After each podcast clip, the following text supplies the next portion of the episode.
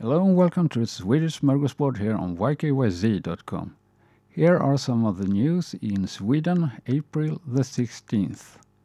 The testing of 200 people working with elderly in Stockholm shows that 15% of them have had the COVID 19 virus. Some of them didn't have any symptoms at all. The government proposed that if a decision to close schools is made, the parents would be able to receive a temporary monetary compensation for not being able to work.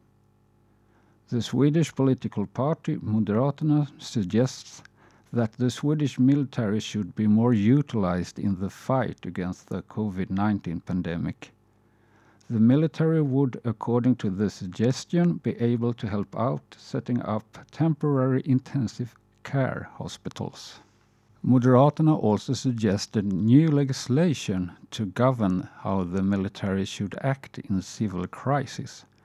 That was all for this episode. If you want to comment, you can do so on the YKYZ platform, or you can send me an email to thatbeardedswede at gmail.com. Bye for now.